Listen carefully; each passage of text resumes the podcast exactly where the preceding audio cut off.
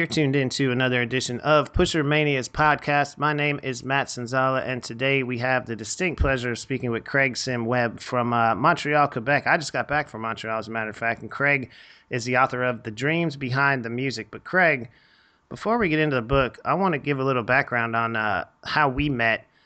Every year when I go to the uh, Pop Montreal Festival, I go as a delegate. I go with a group of different people from the music industry, and they give us an opportunity to meet up with all kinds of musicians and, and new artists throughout from the city. We, we do like face to face sessions and we sit down and get to talk to people. And I remember last year, we met both years, but the first time we met last year, it was really interesting because really I sat down with a lot of young people who were like, well, how do I figure out how to tour? What should I do to break into the United States? But then when I got to sit down with you, you came with a whole different story. Like you were basically explaining to me how you know in, in a five minute session which was not enough time by any means you get you know the first time i met you you gave me like a little introduction to what you do.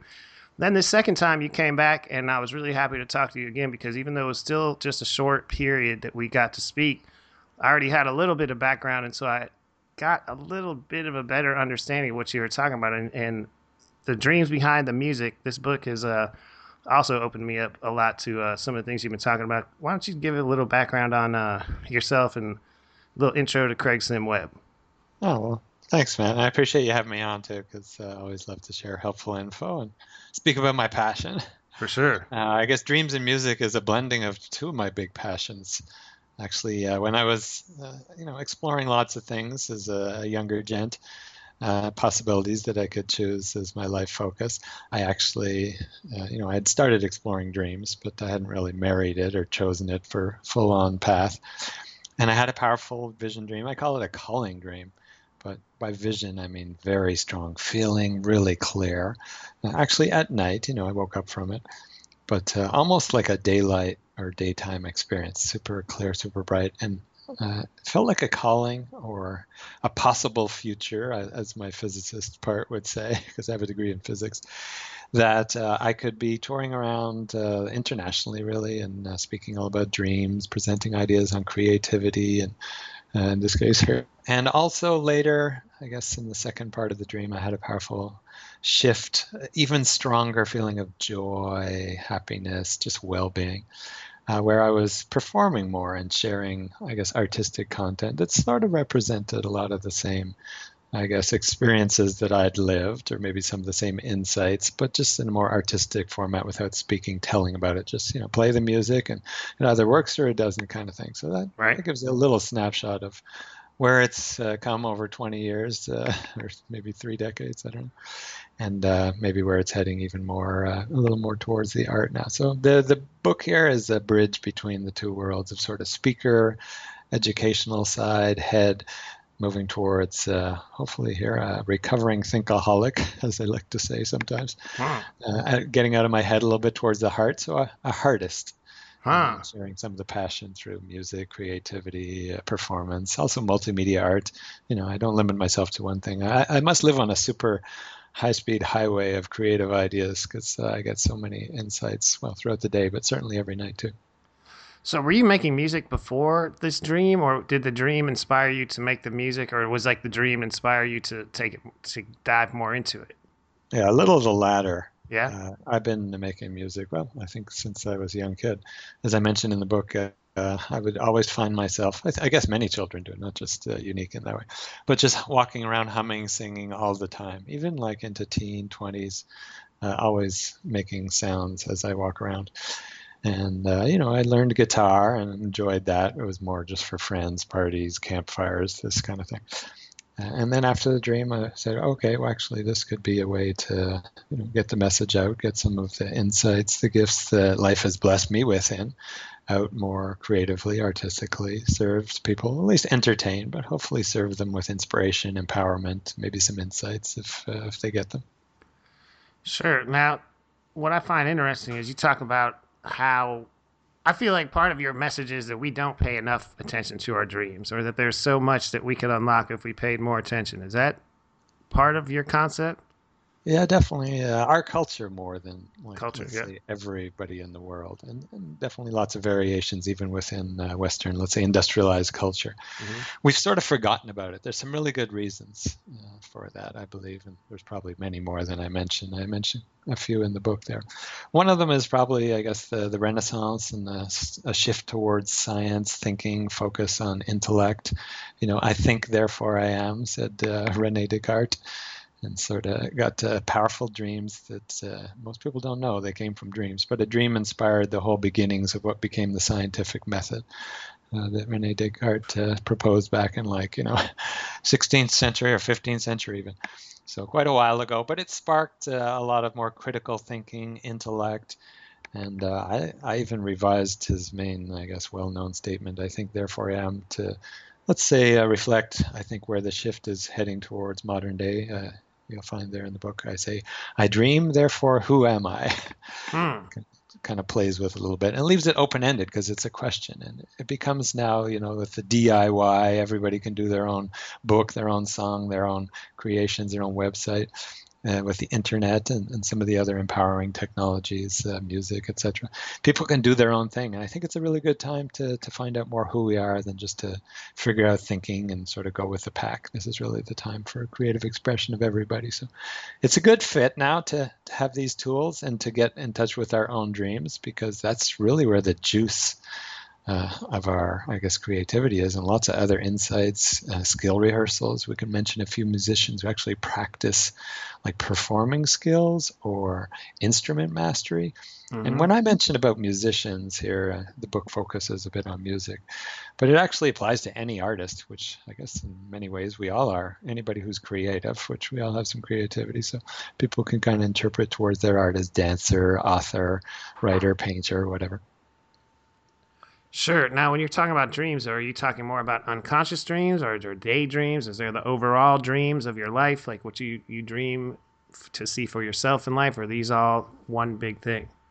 Yeah, dream. That word is kind of a, Yeah. a catch-all for many things, right? Yeah. Well, actually, there's a link, as I see it, between the the main two uses of these things we have at night. You know, little experience, usually visual, uh, and then the less visual, the ideas that we have for our life, our goals, our our wishes, etc., the dreams that I have for my future. Uh, and the interesting link is uh, kind of ties back into the physics because I actually have a degree in science. It's a Mhm. whole other story, and that, that kind of what sparked me on my path towards, I guess, dreaming. But the uh, the dreams that we have at night come as one of the functions is to tune into probable or possible, at least, futures, sort of paths that we could take. Uh, example, my vision dream I, I shared a little earlier showed two possible futures uh, that both had a lot of joy. One was a speaker, and uh, later on as uh, I guess more performer, artist, songwriter, etc. And uh, you know, it's not like I have to. It's like a potential. If you choose to, if I act towards it, this is a possible future. And every night, I mean, these are kind of that's kind of a big calling vision for let's say a 5, 10, 20 year uh, direction. But we can Mhm. get every night much shorter directions for possible futures, like a song inspiration. Hey, if you choose to accept it, like Charlie Wilson, uh, who actually got his wife actually got uh, powerful lyrics in a dream, and in the same dream, the uh, the insight uh, his wife had was, if you write these lyrics and write this song, it'll actually also be nominated for a Grammy. So it's a little bit of a rare case, but the dream actually specifically noted what the bright future was that the, the music came for, and they did. It, the song did get nom- nominated for a Grammy. So interesting. So every night we have these options and chances to kind of go for the future. And most people don't realize that that's possible tuning in. So that's the link between the dreams at night, these little dreams we have, and the dreams we have our, for our lives or our Mhm. hopes, our wishes. Because if we get a dream, we may not remember it, you know, at night.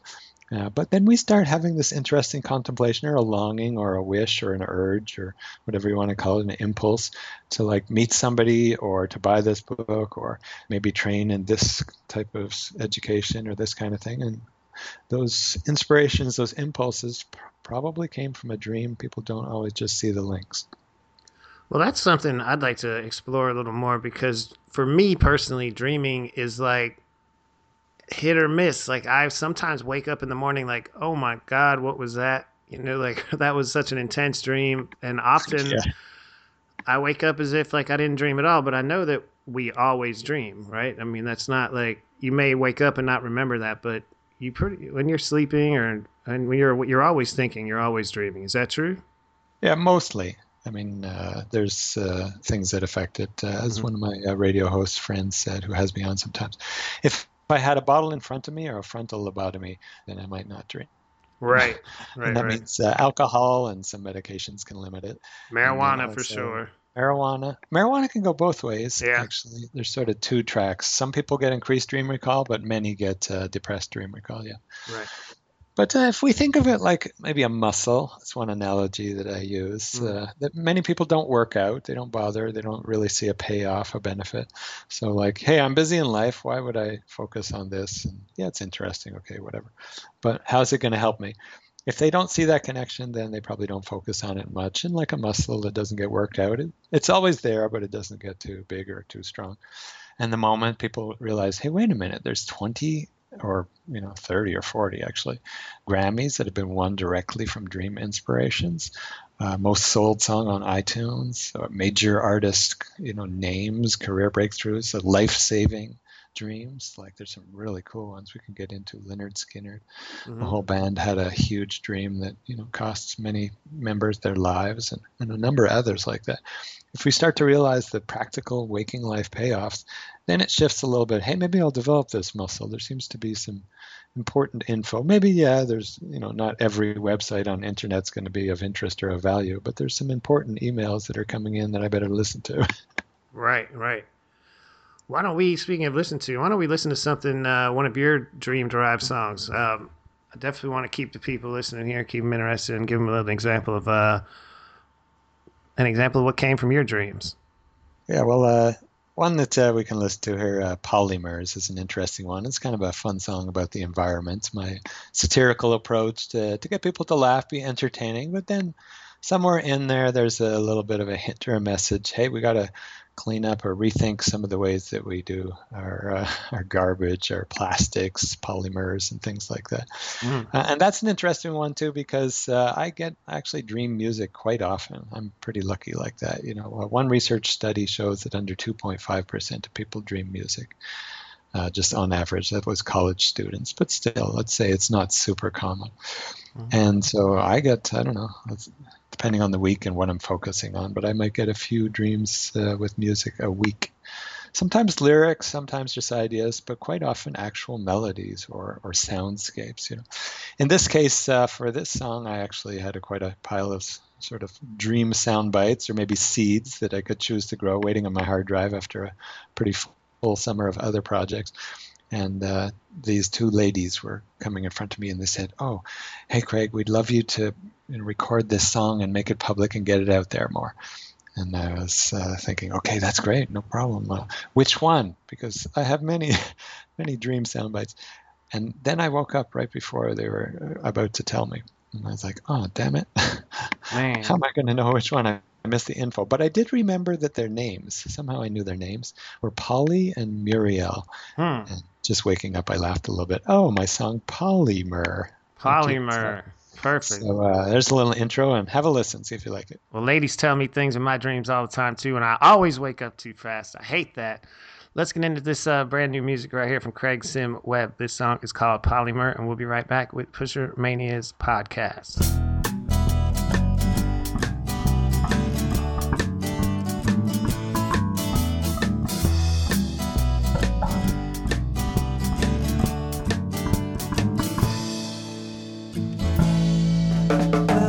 This is a song about something all around. You're seeing it every day, it's really quite renowned. You hold it in the evening, you touched it at lunch. You probably sat on it during brunch. I'm talking about polymers. That's right. Polymers are your friends, yeah, polymers chemical chains that never end. Oh, why use china and silverware when you could be enjoying Tupperware? A plastic plates, spoons, forks, and knives will surely improve the quality of our lives. They're made from polymers. For cups, you can use styrofoam, yeah, polymers. They add a special flavor, all of their own. Yum! There's PCBs or polychlorinated benzenes. The fish must like to eat them cause we dump them in the streams. Acrylic, nylon, Teflon, polyethylene, styrofoam, epoxy, and trinitrotoluene. Detergent, pharmaceuticals, computers, TVs, makeup, and cell phones for the kids. Oh, please. No more polymers. Ah, come on, Mom. They're such a great buy. Polymers. We never stop to wonder why. It's plastic baggies at the grocery store. I'm filling them with food, I don't need paper no more. Gather it all in my big plastic cart. And when that checkout person says to me, Will that be paper or plastic? You know what I say. I wouldn't take it any other way. I'll take the polymers. You know why? Makes a great trash can liner, yeah, polymers. I really hadn't found anything finer.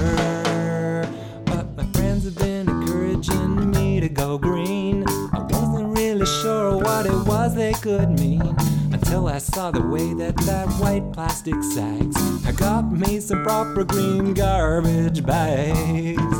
They're made from, ah, you guessed it, they're polymers. Heavy duty and double ply, so they hold lots more polymers. They even come with yellow polymer ties. With doctors using polymer pills plastic veins, pretty soon we'll be thinking with polymer brains. I got one of those. What was the next line? Oh yeah. And if you get an open sore and it begins to fester, cover that sucker with polyester band-aids. That's right. They're polymers. Hey, I don't know what a mer is, but I'll bet you there's lots of them in polymers. I am plastic, therefore I am forever. So I came to a land called Polymeropolis. The people are slick, yeah, they're a polymer populace. Nice fake trees and factories, man. They even got themselves a polymer breeze. And they call it a poly air. Mm-hmm. Mm-mm. Yeah, sure, it leaves your lungs a little bit charred, but it's poly air. And you can pay with Visa or MasterCard. Hey, why not enjoy some polymer water? It tastes a bit synthetic, but what more could you ask for? Chemical water. That's right. Just take tons of oil, add it to the ocean, stir, and you get polymers. Oh yeah, polymers are your friends, yeah, polymers. Big chemical surprises that never end. I Kinda like the song until now. All right. Well, after listening to that, I, after listening to that, I have to ask you: Does the environment play a big role in your dreams? Because I know it does in mine. Well, Like uh, nature. environment of that I'm s- sleeping in. You're talking about? I mean Like the room? nature, like you know, talking about you know you, that song "Environment," talking about Yeah. our environment. yeah, I mean, but more nature. Nature is always a big part of my dreams. Like it's the thing that I always remember. And like for instance, I feel like most of my dreams take place near water. Like I'm always in some sort of situation by a big body of water. Okay, that's interesting. And dreams can be a little more personal. Yep. Uh, and like we each have a dreaming style. Like we have a speaking style, dressing style, etc., music style. So everybody has a little style. Water dreams are pretty common. That's one of the biggest universal symbols. Obviously, Mhm. it's all around the planet. It's part of our body, etc. So it's definitely in there. The type and specifics of water and what it's doing and what you are, how you are in relation to it, can really affect uh, the feeling of the dream Mm-hmm. in, this scenario. So probably there's lots of variations there. But the environment we sleep in, let's say we're camping, you know, Mhm. Necessarily saying dreaming of a river, but camping by a river, or uh, let's say we're at a hotel traveling, we're on a trip, or we go to visit uh, an old friend, or whatever. We change our sleeping environment somehow. That can definitely affect our recall and our and our type of dreams that we're we're going to have. So and then uh, each person has their style of different recurring symbols, characters, themes, things. Uh, there's lots of recurring nightmare or upsetting dream themes that can be really valuable. Those usually correspond with life lessons. People don't know, but if you have a nightmare, I say, lucky you. People mm. say, I don't want the nightmare. I say, yeah, I don't want you to have the nightmare either, but would you put a band aid over the oil light on your car? Right. No, why? I, that would give me valuable information. Exactly, that's what the nightmare is doing. It's not so pleasant, but uh, better to get an oil change, as the analogy goes, or have a quick checkup for the car, a tune-up or something. Uh, then down the road, let's say 100, 200 miles, because you didn't listen to the, the warning dream, have the engine meltdown or an accident or something worse, right? So if we listen to nightmares, make a shift, get their message, then they become a gift. That's what they're meant to do. Most people don't realize, but nightmares are actually a good sign, a warning, but a good sign. Well, can expand on that a little bit, please, because I think, myself included, I don't think everyone's totally in tune with, with with this. You know, like my, you know, what you're talking about is really interesting to me because I have had dreams really affect me, or I've had dreams that really stuck with me, and and I think about them, or I overthink them, try to figure them out, and I don't really know if I've figured them out. I think the average person probably isn't looking too deeply into these sort of things or into what you're talking about. Yeah, and we're not really educated in our culture. So that's I was talking about the right. we got a little more head focused before and towards the intellect and everything we haven't been trained so much about intuition, dreaming, and, and, even emotional skills like empathy and other pretty valuable skills in our culture. Obviously, it depends who, where, what a little bit, but generally speaking, we're more focused on learning, head thinking, and that kind of thing, mm. which is unfortunate because dreams and intuition are really the same channel of information. So if we even just boost our dream recall, let's say we don't even look at the content, but we just boost the recall, we're actually developing our intuition. Mm-hmm. I know mm-hmm. it sounds crazy, but it's amazingly true. So if you want to get more gut feelings or hunches that prove to be true and valuable, just uh, start remembering and maybe writing down or actually into a tape recorder, recording more dreams. You'll boost your intuition. But obviously, there's lots of payoffs to, to look at the dream content too, like nightmares. Uh, you know, if we're getting upsetting dream, we'll give you an actual example here because probably lots of the listeners have something like a chase dream or a pursuit. You ever mm-hmm. been chased or followed yourself? Oh yeah, yes, for sure. Yeah, and research uh, stats show that about four out of five people uh, report having that one at some point or, or have it recurring. Actually, uh, a story to, to really demonstrate it is uh, the true life account of uh, somebody I worked with called Mimi. And she had the recurring chase dream, like many people here probably have. And, in this case, she said, I really want to end it. I am tired of it. Not just uh, is it really upsetting me uh, when I wake up, but it actually ruins most of my day, like at the office or something. I'm kind of tired because I didn't sleep so well. I'm kind of left with that feeling of uh, uneasiness left. And it happens for, for Mimi, it happened a few times a week. So I taught her about lucid dreaming. Mm-hmm. Speak about that, but in this case, where she could shift the dream while she's, you know, in the dream, basically awaken within the dream a little bit to have her consciousness from waking life there while she's still asleep in bed, you know, a different state, an altered state. But within the dream, she could shift the ending. So she thought that was interesting and learned some of the skills and took some of my suggestions, and, and many of which are uh, included in the, the book there. So if mm-hmm. people grab some of the tips, uh, you can check that out. But uh, she said, okay, I'll try it. And I saw her a couple weeks later, and she came up to me really excited. She goes, "Oh, it was great! It was great! I did! I did!" I said, "What? Slow down! Tell me." And she said, "Well, I had the same recurring chase dream, and it was always a man running after me, but this time I was in a car, and he was chasing me. Uh, you know, I saw him in the rearview mirror. I was like, ah." So I pulled into a parking lot, and then I started running on foot, and we were back to the recurring chase dream, but by foot, the pursuit. And then I remembered what you said. Oh chase dream on foot. Remember, I can change the ending. Be more empowered. That's what I told her. So she she whirled around in the dream, I guess, with this, I guess, sort of an intellectual crutch that, wow, my body's safe in bed, even though this is seeming pretty real. It's just a dream. And she uh, she whirled around in the dream, tried a new ending here, and said to the pursuer, "This is my dream, and and you can't hurt me." And at that moment, uh, for the first time, she said, I saw his eyes, and it was very odd. They were super loving eyes, and he seemed very friendly. And he said to me, Hurt you? What? What do you mean? I've been running after you all this time just to tell you, well, I love you, but you've been Hmm. running. So Hmm. I've been chasing you. And she said, What? He said, It's true. So he kind of, you know, symbolically, it's almost like the perfect little theme there. He took her hands and dissolved into her body and stuff. Uh, so we could say, psychologically speaking, she integrated some part of herself, uh, a male energy, maybe her assertiveness, because she said a few things. First off, she reported, I woke up super energized, really happy. Wow, that was great, new, and I feel happy, empowered. Uh, second, she said, I noticed that uh, I uh, today or this week at work, I hadn't spoken to her for a couple of weeks. So she said, This week at work, I noticed myself standing my ground a little more. You know, uh, just speaking with my boss and saying, uh, Well, that's a great opinion, but uh, I'd like to give you this point of view or this this other facts that may not be in alignment with that. In other words, being a little more assertive, almost like she integrated standing her ground, exactly what she emotionally did in the dream. And then, actually, I checked in a few years later, and this has happened for many other dreamers and clients and students that I've worked with.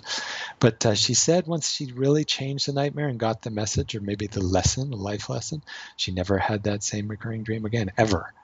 Hmm. like she passed the course, you know, like we say in school, she didn't have to retake the course. Wow. So pretty positive payoffs, but nobody really tells us, you know, choose your best ending. Like what? I can change my nightmare? Yeah, why not? Just uh, pick something new and usually start with a new feeling. In this case, she just she just tried something and then got the positive feeling. But if we pick a new feeling, that's usually where the important shift needs to happen. Where does this come from? I mean, is it like a process? Is it something to learn? Is it something like tra- like a process like transcendental meditation or something where you have to kind of set your mind into a certain zone? Like, how, where does that come from? How do you, you know, I can't How do you do imagine. I can't imagine uh, changing the course of my dreams. Most of the time, I just wake up freaked out. you know, like, All right. Well, if you have an upsetting nightmare, uh, Right. even right now, Matt, I Right. encourage you, and all the listeners can do the same for their dream. Uh, just kind of contemplate. Say it's your, it's a video. okay? Mhm. So separate yourself a little from the really strong feelings. You, know, you make yourself a little more witness or third person, kind of looking at it. And if it's a video in the old days, nowadays, because it's all MP3, but we'd say you could. It's like a DVD, you know, like one of these uh, CDs that has a movie on it. mhm. Uh, and DVD also stands for a darn valuable dream because it comes with a gift of showing you, hey, there's a habit, like an emotional habit that you have in life, or, you know, there's sort of two classes of nightmares, or it's a warning for a probable future that's not a pretty one, that you need to make a shift or make a different choice in the upcoming days, or maybe that same day. Otherwise, the, the nightmare, the upsetting dream will turn upsetting moment in your waking life. In other words, it's a warning. But sometimes it's a little more about an actual future. Sometimes it's a little more symbolic about an emotional habit we have, like Mimi of not standing her ground or sticking up for herself or speaking her truth. Uh, so the, the first thing is to realize, yes, it's possible. Uh, that's actually a surprise for many people. The next is to kind of choose what's the best ending. If it's your DVD and you can edit anything you like, your own video, Mhm. uh, what would you choose as the new ending? You know, just make it up, imagine it. It doesn't matter. You can do it while waking, ideally, maybe just on the edge of sleep as you're falling asleep, because that way it acts like a seed to your subconscious. And uh, make sure that you choose the feeling, because dreams really come as a language of feeling a lot of the time. Uh, a fancy way for showing us what our feeling habits are, and then the thinking and the beliefs behind them. But thinking and, and beliefs usually end up as feelings, our reaction or our response to events. So if we think of a new feeling, let's say Mimi had decided differently before sleep, she said, I just like to feel really safe, content, empowered, and not known specifics of the scenario. But if she just kind of focused on that feeling in her body, the dream probably would have shifted without even having a, having to have gone or become lucid. In other words, mm-hmm. she wouldn't have had to realize during the dream she was dreaming. In this case, she did, and that can be a little bit tougher for some people. Uh, I lead teleclasses in that exact skill, how to become more lucid, because it's really valuable for tons of things like creativity and lots of things. But uh, you don't necessarily need it. You could just go to sleep with a new intention or a new feeling in your body than what you have had as a, let's say, recurring upsetting dream, and, and that'll probably shift it. Right. Well, I think uh, I'd like to know more about the lucid dreams because that relates to being awake and asleep, doesn't it? Yeah, absolutely. Right. Well, I uh, actually coined the phrase lucid living to uh, correspond with, I guess, now a pretty common phrase more and more in movies and in our culture, lucid dreaming. But all the skills that we learn in dreams, Right. in our, let's say, deeper states, it could be meditation, could be a deep creative state. Uh, for now, I'm talking a little more specifically about sleeping dreams, but there's even lots of variations on those too. Was it a half awake dream? Was it a daydream that was, uh, you know, I heard my body snoring, but I was still awake? Mm-hmm. So there's lots of odd variations. But let's just say something where your waking mind joins you more presently. Uh, and that's a little unusual for many people. What do you mean my waking mind joins me? Well, actually, a lot of people have probably had that experience. Have you ever had this, Matt? You're in a really upsetting dream and you realize, oh my God, I have to get out of this. And you sort of choose to wake up from it. Mm-hmm. Had that? Yeah. I've so, had that, and I've also had where I've kind of felt half awake anyway, like where the dream was happening, but I wasn't completely out. You yeah. know what I mean? So you kind of notice your body in the bed at the same time as yes. the dream still yeah, running. totally, totally. Yeah, so a dual awareness. Uh, that's quite possible too. And that's getting towards lucid dreaming, which isn't really an on or off specific category kind of thing. It's another spectrum of experience, in my view. But let's say uh, your waking mind is joining or, or becoming more aligned with your dreaming mind and your dreaming experience. Either way, if you just remember dreams, the, the two are becoming more aligned if you remember dreams a bit better. But if it happens while your body's more asleep or actually fully asleep, then we call it lucid dreaming. Mm-hmm. And the, even there's lots of functions uh, that may or may not be on or off. Like sometimes we can see visually and sometimes we can't even. We're groping around in the dark. So sight might not be there or inner sight, let's say.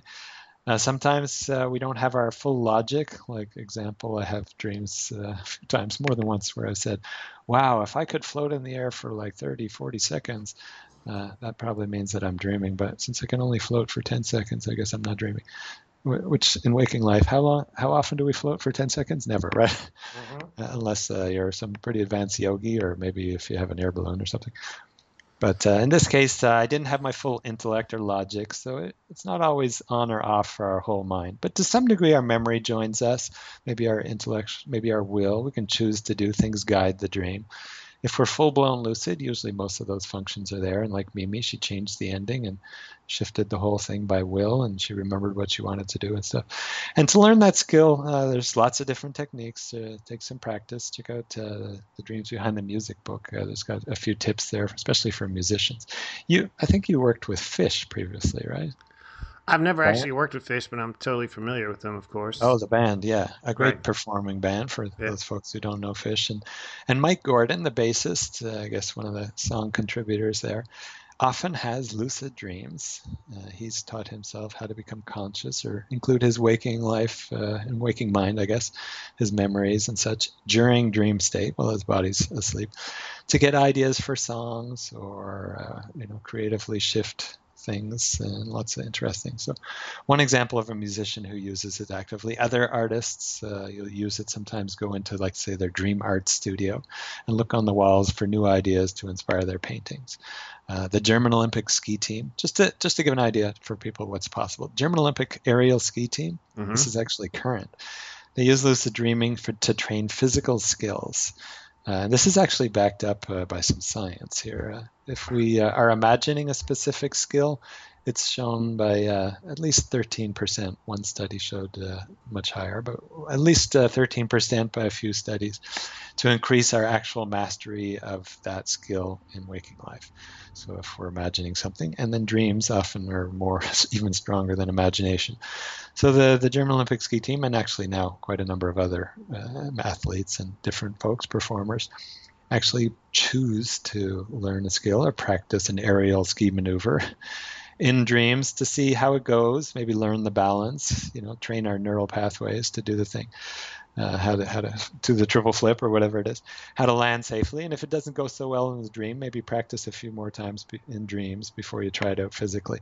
Uh, so they train skills like that in dreams, which is pretty interesting. You know, so you can you can have like the perfectly believable realm, another world that you most of the most nights you don't think that is anything other than real while it's while it's going on uh, in which you can guide and choose and have some amazing learning experiences and lots of other adventures to boot. But I'm just giving a few hints. So definitely worth it because one of the biggest techniques how to learn it is to get inspired. Hey, wow, mm-hmm. I could I could get some of that stuff. I could learn new skills. I could master my instrument. I could win a piano piano competition like Olga Kern did. She won the, the Rachmaninoff competition in Russia and became a really well known pianist all over the States and everywhere now. Uh, because she learned how to play a specific Rachmaninoff piece from the master himself in a dream.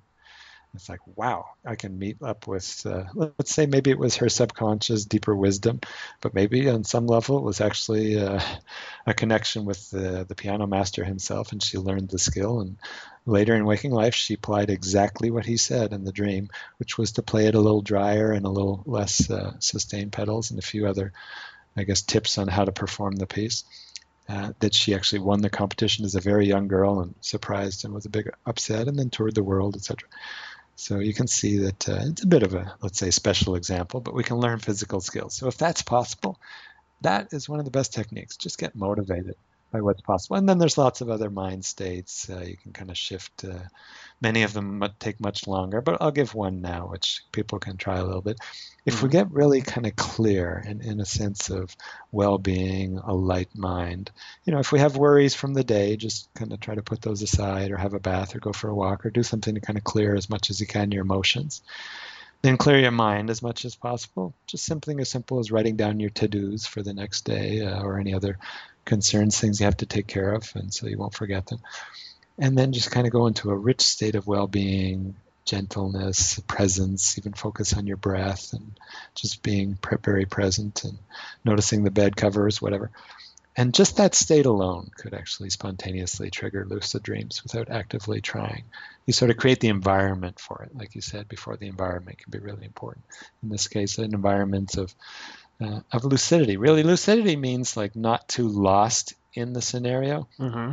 In the Indian tradition of, I guess, uh, different yoga and Upanishads and such, they say to be in the dream of life, but not of it. kind of a philosophy, right? Right, right. But in lucidity, we say not to be stuck in the dream first person, kind of running from the pursuer or forgotten about it and, you know, chasing around different desires and things, but very kind of present, a witness, more a watcher. You can still be a first person character acting, doing, walking around, but you have this extra level of uh, third person. And that usually comes from that quiet, clear mind space. And in fact, the Tibetan monks uh, use lucid dreaming as a pretty important stepping stone on uh, the pathway towards enlightenment and full freedom of the mind from, from getting caught and like grasping aversion and all these things in the world that upset us. Well, you've already you've talked about that a little bit. I think there's a lot of people who have a problem with that. I think a good portion of the world has a problem with with reaching that point. Is this the sort of thing like you teach in your classes with your talks? Are these the sort of things that you dig deeply into with the people? Like, when someone when someone comes to you to one of these classes, is this something that I mean? Because to me, it sounds all well and good, but it doesn't sound like something that I mean, it's a practice like anything. I don't think it doesn't sound like something that I could just sit down and say, "All right, man, Craig just told me I need to be more lucid in my dreams." You know what I mean? Like, I don't. It doesn't seem yeah. like something I could that that you could just jump into. Uh, well, be careful about that belief. Now that yeah. you're in the realm of the subjective experiences, which dreams are subjective, right? Right, right. Uh, the beliefs that we hold can really affect our experience. That's like the software that creates the printout of what we experience. So mm-hmm. even in waking life, that's true, but it's a lot longer delay, so we don't normally recognize it. So ideally, just to say to say, hmm, I don't know. Maybe it's easy, maybe it's not. Nobody really told me about it, so I didn't know about it. I hadn't planted the seed, but now with the seed planted, maybe just naturally on its own it'll grow. I actually see a lot of people with maybe beginner's mind or something have an experience the first night they hear about it, and they're like, "What? Nobody told me about this. I was fully awake and conscious within my dream, and I could fly or whatever, you know, different things. I could talk to my favorite movie star, etc." Uh, so it might just be that you haven't heard about it. But then uh, for a more regular experience, there's certain skills that can be taught and learned uh, many available on internet. Uh, people can check out different websites. Uh, the dreamsbehindthemusic.com is going to have a whole page about lucidity tips. Uh, but that in itself is a skill that's sort of mastered over time uh, more keeping a loose id, not so strongly identified with a certain character or self or set of beliefs or patterns. It takes a little more practice, but there's plenty of other dreaming, uh, like say techniques or tips or experiences that you could get the first night. For example, when I uh, in my classes, uh, the teleclasses I lead, where I do teach about lucid dreaming, which is a pretty amazing skill. Mm-hmm. Uh, but many times we just do intentional dreaming, which I think pretty much everybody has tried when they say, "Oh, I have this uh, test or I have this problem." I, th- I, think I'll just sleep on it. right? You've done that before, right? Mm-hmm. In which case, we kind of send a suggestion to ourselves, our subconscious. Hey, I'd like to dream about this topic, or get a solution, or get an insight, or meet so and so, or uh, or at least just have fun. If we're having a really busy work schedule, I like to have a night off of play and lightness, something like that. Uh, and it usually works almost every time. People are surprised when they sort of sleep on it and they wake up with the answer, or they wake up with this nice, easy feeling if they just wanted a vacation night uh, of dreaming. Uh, so just an intention before sleep can actually uh, and I interpret that as actually the first step on the way towards lucidity. the barking dogs of the unconscious uh, sometimes dogs. catch our attention with uh, with nightmares, or people learn lucidity that way too. yeah, somebody just woke up over here, I think. no worries. So just uh, falling asleep with an intention can can be one way people have dreams. In fact, that's how uh, many of the pretty amazing musicians and and songs in the book uh, came to pass. They just sort of fell asleep, really looking for or wanting, maybe not even asking for a dream, but just kind of really wishing, uh, like uh, Stravinsky, wow, I wish I could really figure out how to do my, how to arrange this piece. And then he dreamt uh, of eight wind instruments. He goes, oh, octet for uh, winds, you know. So uh, it might just be a an unintentional a suggestion that we give to ourselves falling asleep with a wish or a desire and then we dream on it so that can that can be pretty easy for most people well that's interesting because i go to yoga classes and that's something that our teacher has been kind of impressing upon us is to set our intention before our class and really set our intention for the day as we go into that journey. And it's kind of interesting to think of setting an intention before falling asleep as well. Yeah and in fact uh, you know it's interesting you make the analogy between day and in this case dreams. Right. Because most people don't realize that the seeds from our experience, like the, I call it almost like the software to use the computer analogy, but the stuff that's going to end up as the printout of the events that happen during our day. Uh, many of them are sort of come from our rational thought, but the seeds of the important ones usually come from our dreams directly. So when we fall asleep with a clear mind, let's say, or a clear intention, or go into a, like a yoga at the end of a yoga class when you go into, I guess, a little bit of what they call samadhi, or mm-hmm. I guess shavasana is the name of the body position. Yeah.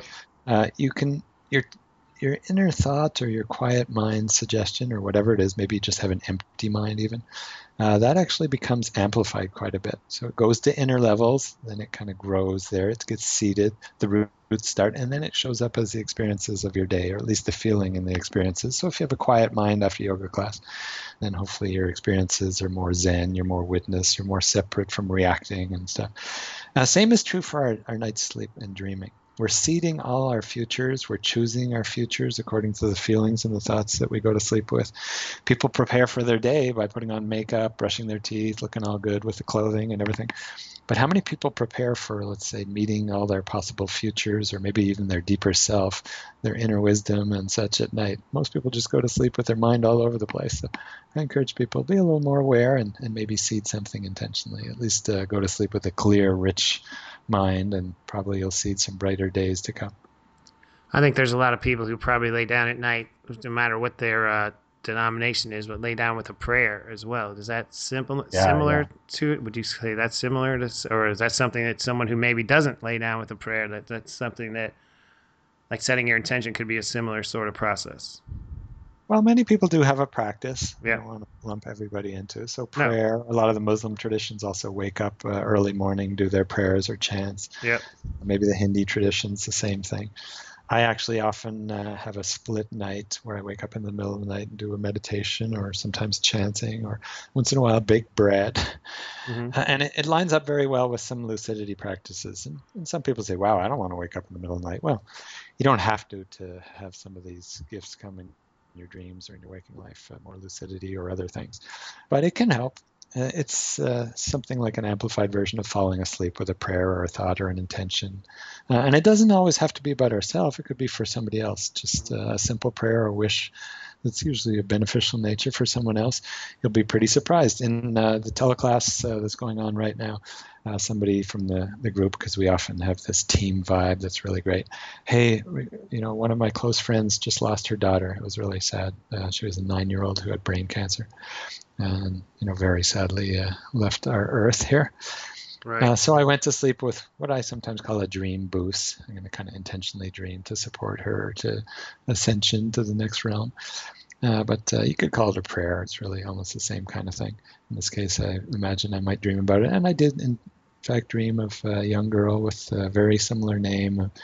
And in my dream, I sort of see a, a simple page like you might see, but a very positive obituary, and she looked very happy. Uh, and so maybe the intention was received, and she created, or there was created, an inner eulogy simply from our group intentions to really support her journey. Who knows exactly, but uh, I've seen lots of hints that give, uh, let's say, more relevance to the, the prayers really pay off on inner levels and then probably play out on physical levels in following days. Well, do you want to get into another song? Can we give them another example of uh, where this comes into play with you and your art, and then maybe we come back and talk a little bit more about the book and, and some of the specific stories you're relaying in the book? Oh, great. Yeah, well, uh, we've been talking a bunch about lucid dreaming, which Yep. is a skill lots of people like. It's a big buzzword nowadays. Uh, this song is uh, Lucid with an exclamation mark. That's the title. And uh, I've had a powerful uh, dream melody, which uh, I guess has come a few times, which has descending thirds. Uh, and I sort of seem these recurring melodies, almost like recurring symbols. You know, you said you're often in water or near water by your Mhm. dreams. Uh, I get these uh, musical melody recurring themes. Uh, and also sometimes I wake up to lyrics. In this case, I had a- an entire melody. Uh, you'll hear it there, right as the opening hook of the song. Wherever I've been in my life, I never felt as good as when I'm with you. Huh. And wow, and the, the feeling with it was very rich, and I knew, wow, here's the seed, here's the hook. I could write or or not. I have to choose to marry it, let's say, for a couple months of recording and getting other musicians and things, uh, which I did and uh, recorded that song, and you, you can hear it here. But then later, as soon as I sort of, uh, my analogy here is married it. As soon as I committed to actually spending physical time to turn it into a recorded product, it's interesting that dreams or the subconscious decided to then support further and gave other hints how to shift the production a little bit or how to change the sound of the bridge to way more rock and roll, like actually hard rock guitar, like, you know, grunge sound more. I actually didn't go as strong as the dream. Uh, but on the bridge, it said use some really nice distortion. And so you'll hear there, uh, that's where that came from. So have a listen, see what you think. and Maybe I'm with get- it. Definitely appreciate this, man. A little debut here on Pusher Mania's playlist. This is more new music from Craig Sim Webb. This is Lucid. Wherever I've been in my life, I've never felt as good as when I'm with you.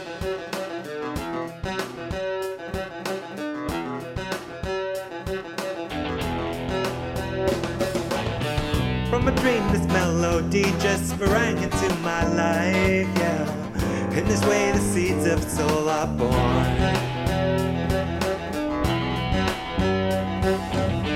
Well, my friends and family and lover, they're very dear to me, yeah. But without the muse, I'd be forlorn. She told me wherever I've been in my life, I've never felt as good with you. And I said, wherever I've been in my life, I've never felt as good as when I'm with you.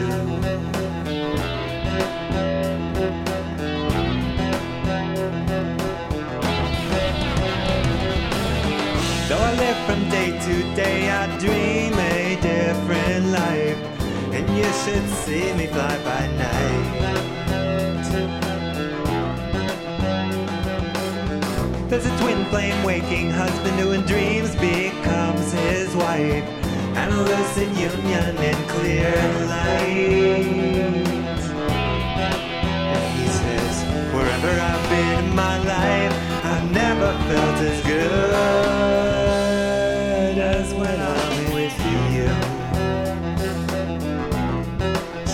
Wherever I've been in my life, I've never felt as good as when I'm with you.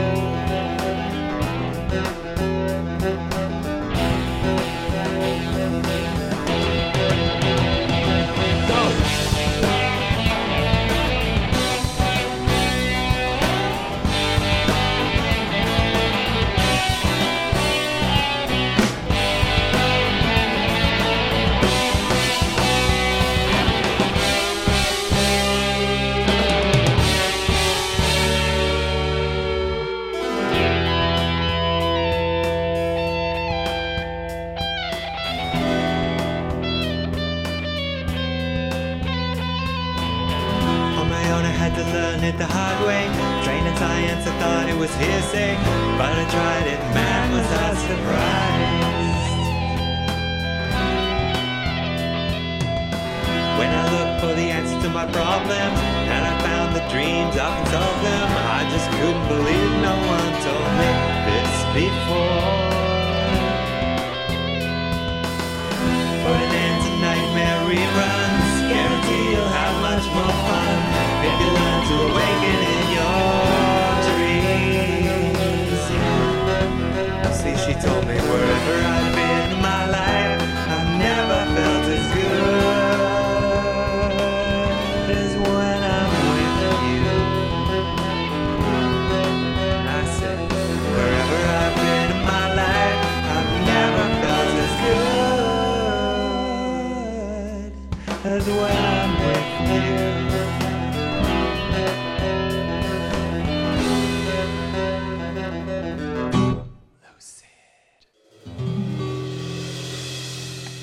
Tell me what all you play. Like what what what all instruments do you play? What um where did that all come from? How long have you been playing? Uh, well, I've been playing since 19. Actually, I bought myself a guitar on my birthday, and uh, but of course I've been singing much longer before that. So my two main instruments here are voice and guitar. I actually play sitar. When I was in India on some visits, I picked up a sitar. So the Mhm. funny, uh, I guess, uh, many string, 21 string instrument that uh, if you've seen Ravi Shankar play or George Harrison sometimes used to play. Uh, and that's got a really nice sound. I play lots of flutes, travel quite a bit, so I pick up. I usually like to pick up an instrument from the area. I especially like the American, South American kenachi, which is uh, sort of a blow across, Mhm. not an actual reed. It's sort of blow across a little, I guess, uh, a little cutout uh, type of flute, and then other percussion instruments, etc. And I'm uh, also a recording engineer. I had the technical gifts uh, and I guess maybe the computer skills to be really good with sound recording. And so I've actually recorded things, some of my own songs. The song you just heard, uh, I did the recording there, and it's a little bit more in demo phase right now. It needs to be fully properly recorded, but uh, it's out there, and it's uh, people have given really great feedback. And uh, I like the idea that the seeds directly from my dreams sort of get into the music. And in this case, when it gets played out uh, on radio, thanks to you for that, it Mhm. goes into more people's psyche. And I don't exactly know what that line means or where it comes from. I just kind of deliver like the message, you know, here's the song, here's the message, like many of the amazing artists in the book who deliver their message. We don't always know what it's going to do or what it means explicitly, but somehow it touches people's psyche, uh, psyche, excuse me. Uh, example, Paul McCartney, who woke up with uh, scrambled eggs. Oh, my baby, how I love your legs. Mhm. And uh, he actually uh, sort of said to some of the bandmates there, and he goes, Wow, you like this? They laughed a little bit and they said, Well, the tune's pretty good. He says, Yeah, I think I nicked it. Do you, have you heard this before? And Mhm. uh, they said, No, no, that sounds pretty unique, but you're going to have to change the lyrics. It's funny, but I don't know, it's a bit weird. You can't. So he pondered for a while. After about a month of checking with people, then he owned it and said, Okay, I'll develop it. And uh, he changed the, actually, from what I understand from John Lennon's account, he actually dreamt the title, which we all know now. Yesterday, all my troubles seem so far away. And then they recorded it. And it, actually, the sound was so new, uh, or I guess the theme was so new because it was Mhm. about re- recollection and a little more uh, sentimental. And the, the rest of the Beatles didn't want to record it. They said, Paul, here's how we're going to do it. You just record it. It's a Paul McCartney song. If it goes really well, then it's a Beatles song. And uh, so it was the first song that all the Beatles didn't record together. And then when it went, I think like uh, 15, 18 weeks plus on the top of the charts, they said, oh, great Beatles song. Uh, but it's interesting how it shifted the whole sound of the Beatles too, because then they started including more orchestra and, and things like that after in their songs because they realized, hey, that's good.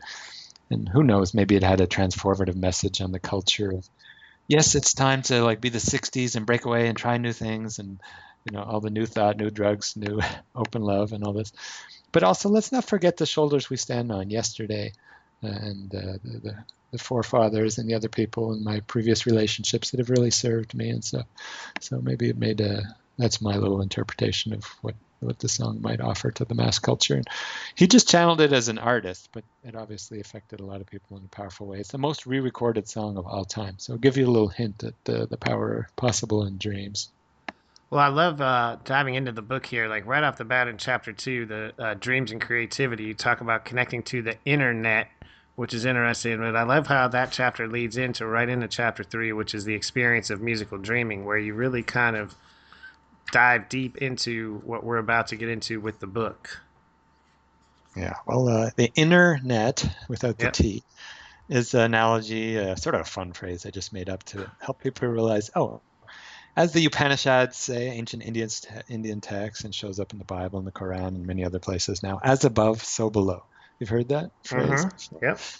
Uh, and it means anything that shows up in waking life has an inner, let's say, uh, a version in the mind and the psyche and uh, our deeper self somewhere that's pretty close to that same thing. So if we have the web here, and you'll forgive me for making the little joke because uh, that's my family name too. But if we have a, a, something like the internet in waking life, then there must be a corresponding inner net. So I make the analogy hey, people, don't forget your dreams. Get connected to the internet. There's lots of music, creativity, lots of other great things too. There's inner Skypes. Sometimes my students reach out to each other without knowing specifics about like where they're sleeping or other things about their life. They check in dreams, sort of like we would on Skype and then they verify later in waking life and they prove that somehow they they linked with them in dreams and checked facts and information about their waking lives. I mean it's amazing stuff if you haven't heard of it. Mhm. but after you see it happen quite a few times you realize oh it's just that nobody really trained us in this kind of thing. Of course if there's an inner net where we can remember dreams like visiting websites obviously we can also get guidance like receiving emails and probably we can connect with other people like skype and, and many other things that we can do on the internet just like the internet. So yeah creativity is a big one Well, that's interesting though because I think the internet internet has brought a lot of uh, possibilities to us and has given us a lot of information, things like this. But internet, television, and a lot of those things, I've I feel like have done a lot of damage, a lot of harm, and and messed with our instincts, messed with those sort of you know those visions, and and kind of interrupted some of the dreams and some of the, especially, you know, it's, it's put too much into our face. Yeah, well, it does pull a lot of attention to you know internet. You can link off to anything. Mm-hmm. You can have text messages arriving any moment. Uh, pho- phone rings, uh, Skype bots, WhatsApp, blah blah. blah you know, Yep. all these things going on can call our attention. So I think you're right on there. We definitely have a, a big challenge. It ties into the big three challenges that actually every human faces in life, and that is that one is distraction. Mm-hmm. This is a place we can get caught, distraction, getting lost in the dream of life or in the dream of uh, sort of becoming non-lucid, I like to say, in the dream of life or in our in our daily work, etc. And the other two big challenges are fear. We can get stuck in fears that aren't valid. I'm not talking about like well-learned wisdom concerns, you know, based on experience. I'm talking about fears that are kind of irrational. And then addiction, where we get caught up on desires or, or I guess, uh, aversion to things that could really help us, like nightmares. Lucky you.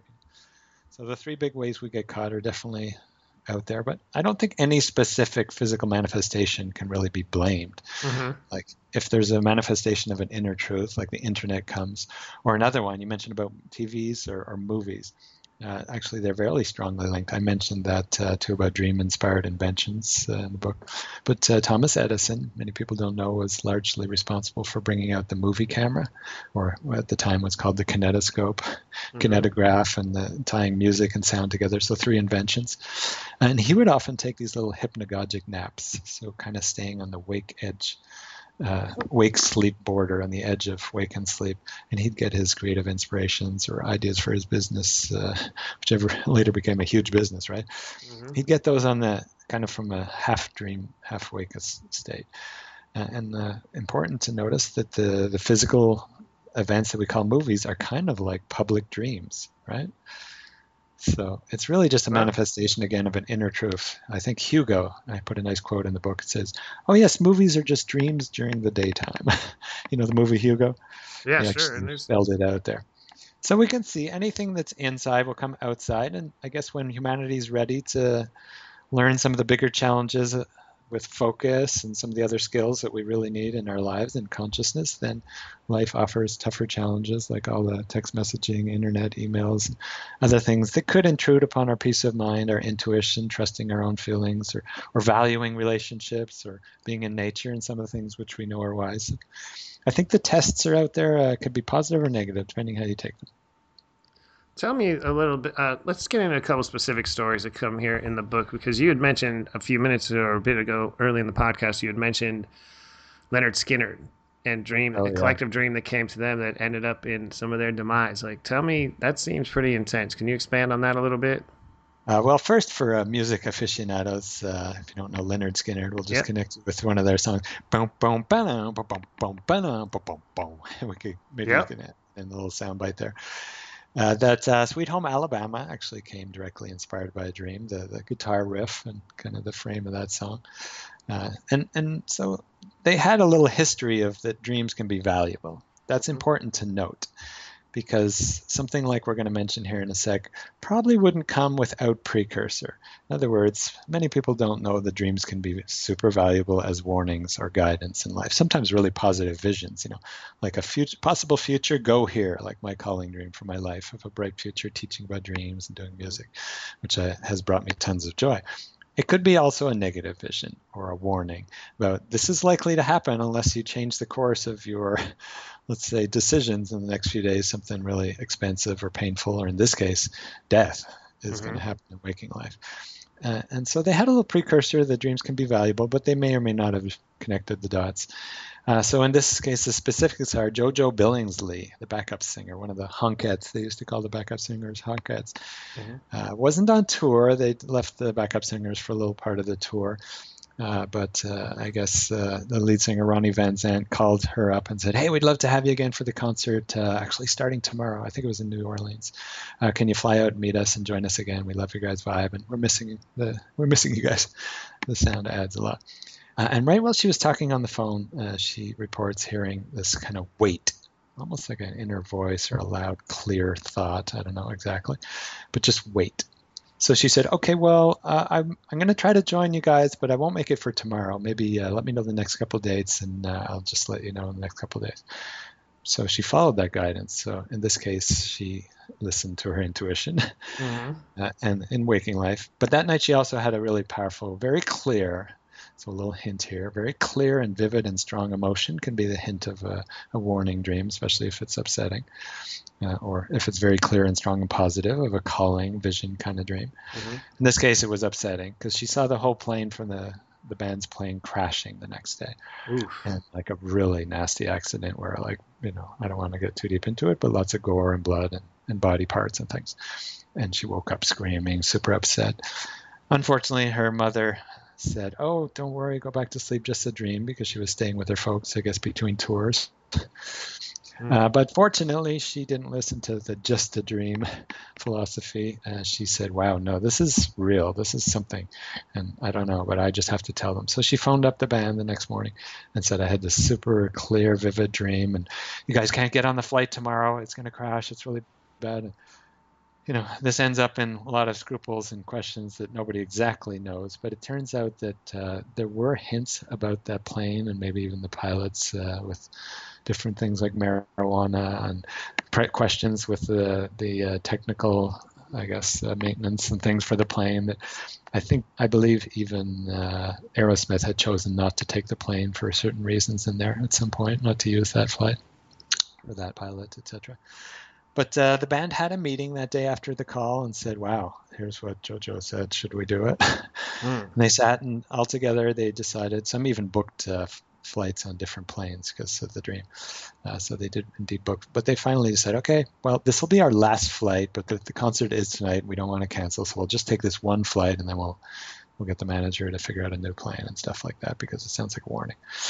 Unfortunately, uh, it was actually the last flight. And the plane, exactly like she saw, crashed and hit some trees pretty close to the destination, unfortunately and you know uh, Ronnie Van Zant, the, the lead singer, was Mhm. was actually wiped out and taken off the earth there, killed. As were you know, and there was many injuries. I think two or three of the key band members and managers were wiped out, maybe four, and then uh, I think about 20 others injured. Obviously, a plane crash is pretty deadly, but uh, they were lower and maybe not going quite as fast. So there's interesting, like almost invisible support sometimes around these really big ep- episodes or events like this. It turns out that the Red Cross or the, the emergency crew that actually did come to their rescue about a few weeks before. I mean, what's the chance of this? They actually did a practice emergency mission of rescuing the same type of plane, a Corvair, uh, not a Corvair, I forget the type of plane right now, but the exact same type of plane uh, a few weeks earlier with instead of the 26 passengers 25 passengers. I mean what's the chance that almost the exact same number of people? So they were really practiced and they got them all to the hospital really quickly and you know kind of had them in good shape. And it turns out when they arrived at the hospital they were between shifts so actually, doctors and nurses and I guess helpers from both shifts were there. Mm-hmm. And it turns out the Red Cross had just done a huge blood drive, and they hadn't yet taken the blood to, to the main bank, and so there was a ton of extra blood. It ended up that many of the people's, uh, many of the victims, crash victims' lives were saved who might not have otherwise. So there was some support from the other side, I guess, or from invisible levels, let's say, but a pretty scary event. And a little bit sensational for what dreams can bring, but a, a, good example that it's important to listen. There's actually about four or five dreams of that level shown in the book of nightmares that either saved or cost people's lives. So nothing to like toy with. Mm, that's intense. And you can uh, get the book at dreamsbehindthemusic.com as well. We want to make sure we don't miss out on that.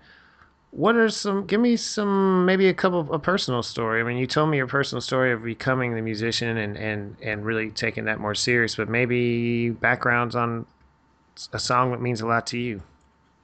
Uh, well uh, i guess uh, these songs that uh, i've shared a little bit uh, one of them is uh, maybe we can play this song that's a little bit more driven by i guess rock and roll and kind of high high energy i call it morpheon it came from this recurring theme sort of developed. And, you know, I used waking mind to craft it a bit, waking, I guess, arranging skills. Uh, but I, I, included the recurring theme of falling either triple notes, uh, three notes together of the same song, or descending thirds like da da da da da da, or triplets in terms of timing rhythm, like da da da uh, where it might have been like a 4-4 time uh, before, then it goes into a triplet for a transition.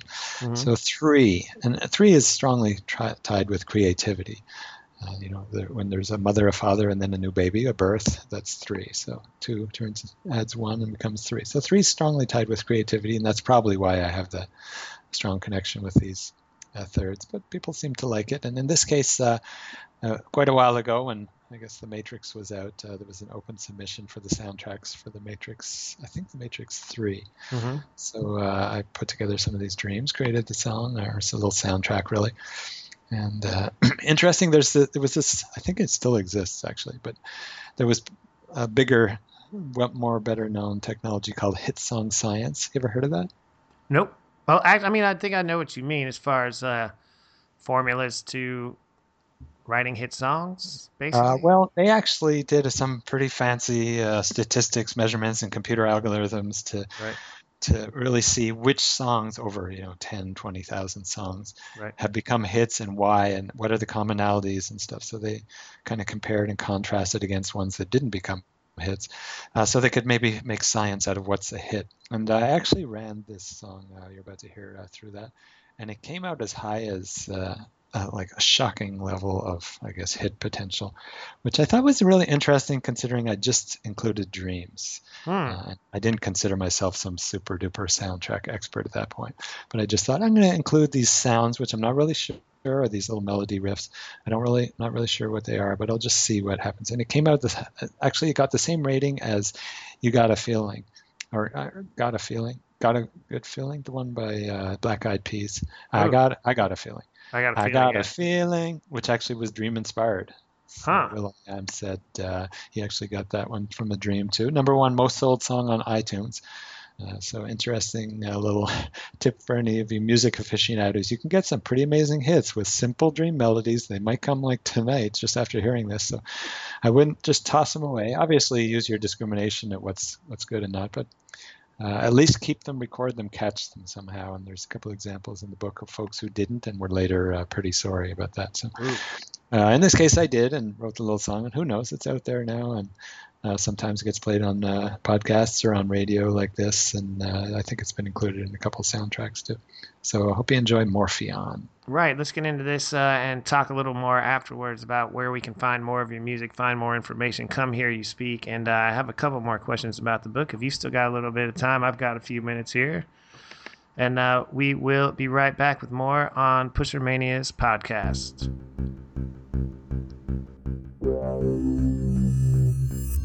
With the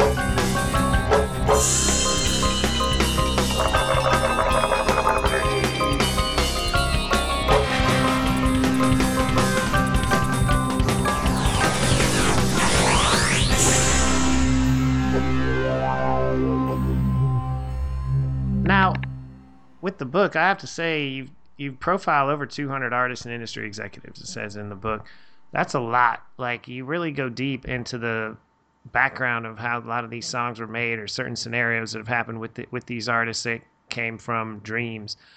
Where did this? How were you able to actually research this much? I mean, you you've really got quite a lot of information in this book, and it goes across. I mean, on, on one page, I see you've got something about Megadeth and uh, Timberland and Aaliyah. Like, so it's, it's not just one genre. It's not just one thing. You really kind of went across the board here. Yeah, well, thanks for the supportive feedback too of uh, many years, but three or four years of research actually. Uh, this was no whip it off in a weekend kind of ebook or anything. uh, definitely wanted to make a statement, and I thought that actually just the bulk of having showing like huge artists, you know, Sting, uh, Billy Joel, huge ones, Dave Grohl, uh, REM, Paul Simon, uh, Paul McCartney, who we mentioned, but many others, Michael Jackson, Rolling Stones, Hendrix, just seeing like 200 artists or more, and probably there's many more. There's some that I didn't include who I researched or interviewed with. Uh, just seeing, wow, this isn't just one-off, lucky, strange event that happens. This is like a core element of creativity.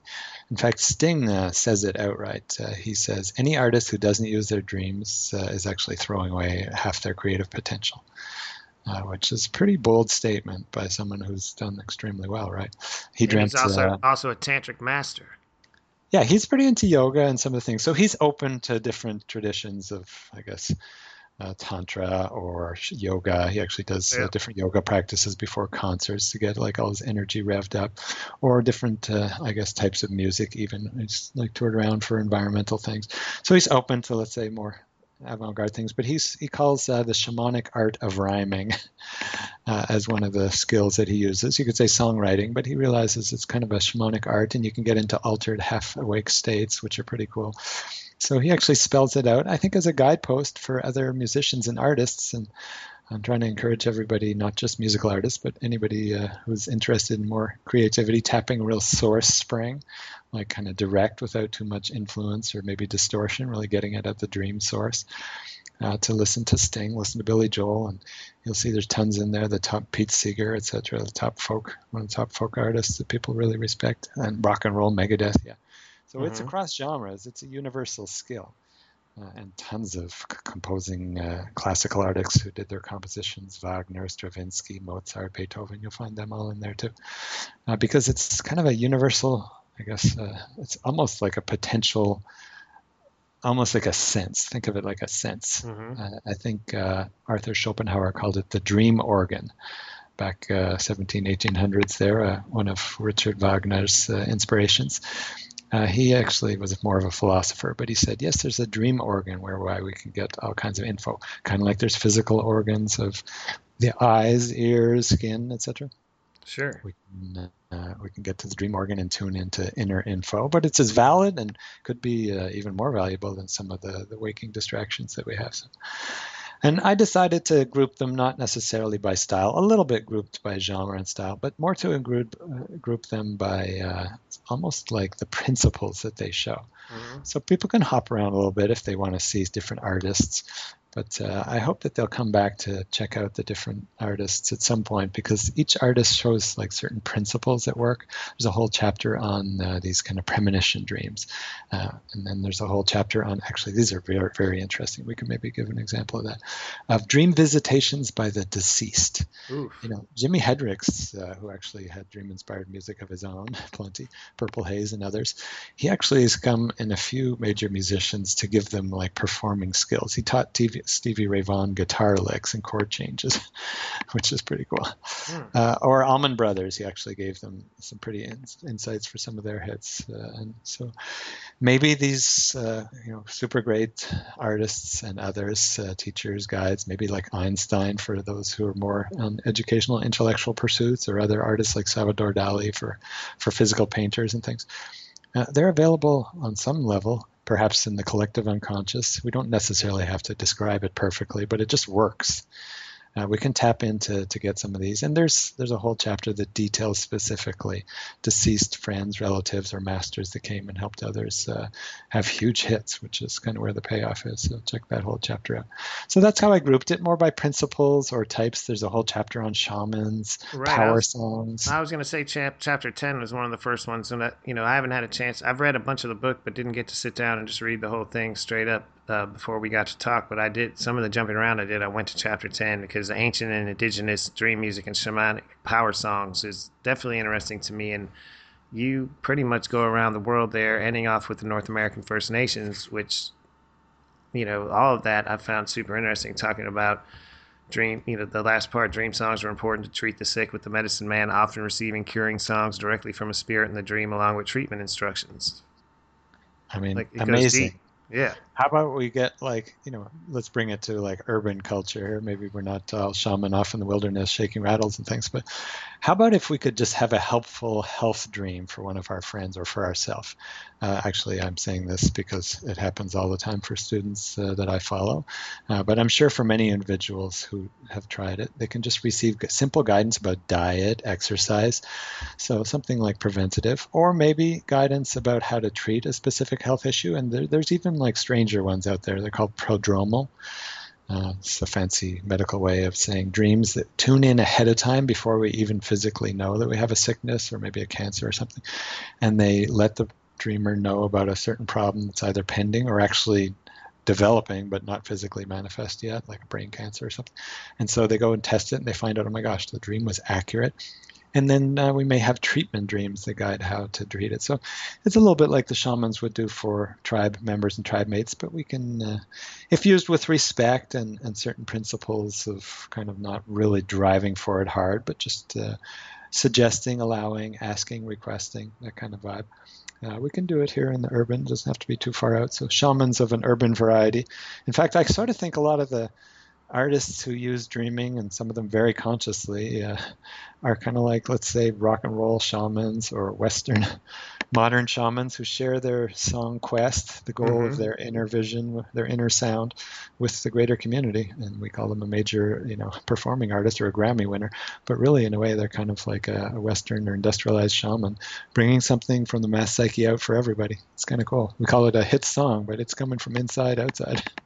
who are you hearing today like new artists i mean we talk about a lot of classic artists and i also i often complain about how i feel like there's not a lot of hit songwriting going super deep right now like who are some of the people you're hearing right now or some some new young artists that maybe have caught your ear and, and, and made you want to dig into them a little more or look into their stories more Uh, well, a few that are detailed in the book, anyways. Right. Uh, and and some of the old artists are making, uh, well, let's say, more seasoned artists Sure. are making uh, revamps or redoing their music, or coming with new sound, which I think is great, also.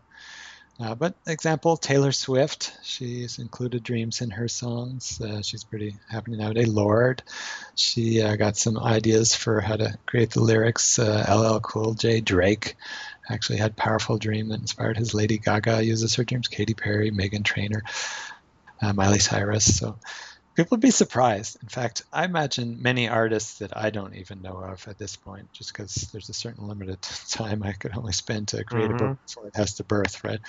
Uh, and I might make a second edition. I'd love uh, any artists uh, listening here to, to write me.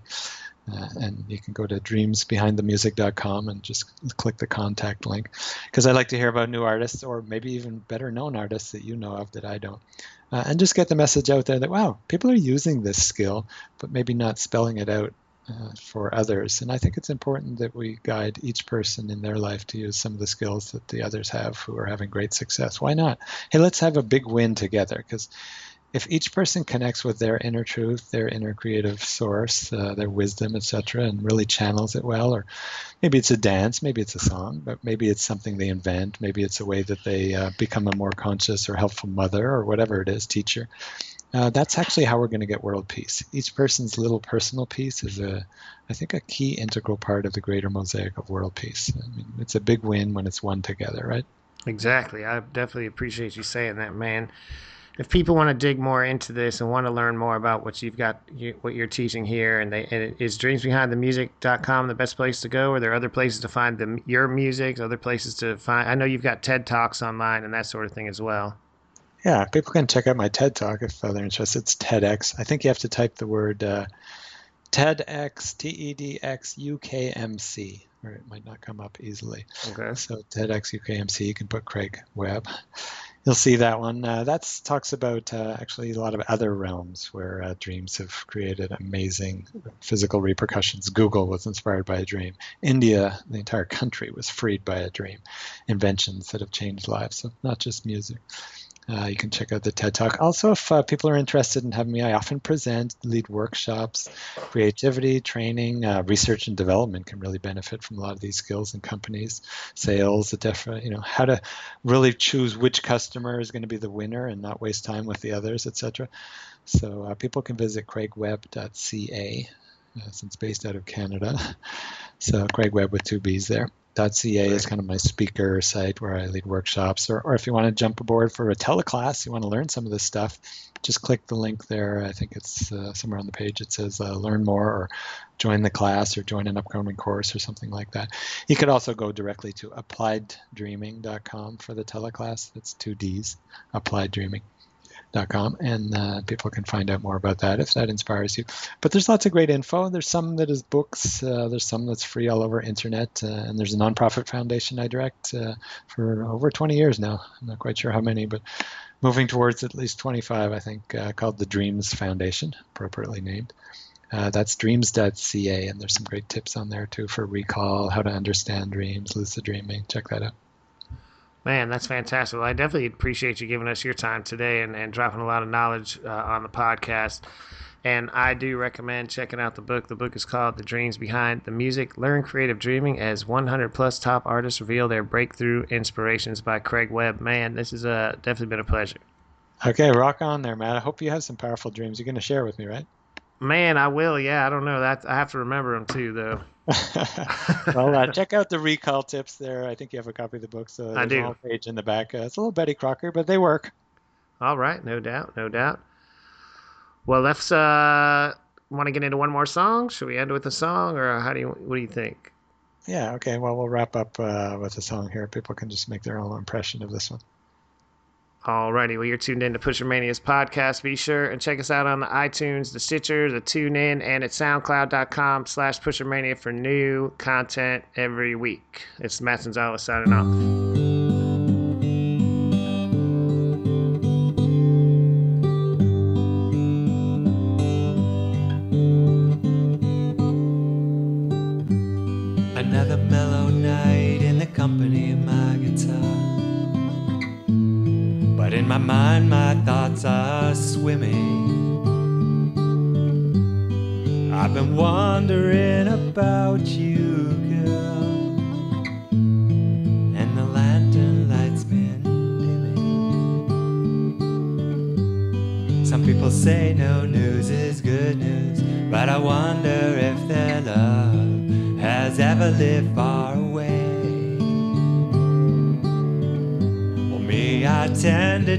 Disagree, yeah. And if I could have your opinion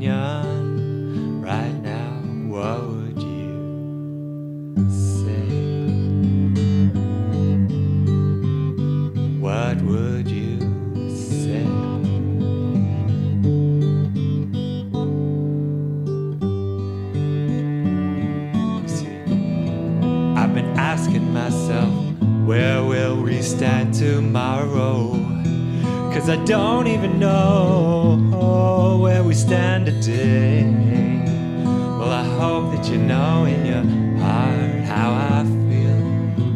And if I could get your opinion right now, what would you say?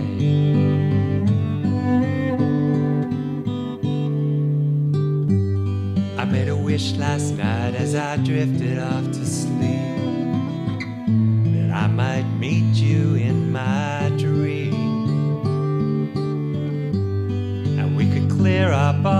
misconceptions of mine. So things might be better than they seem. Well, my wish came true and we held each other close. But then you cried and turned away. And I led you down a stairway to a door.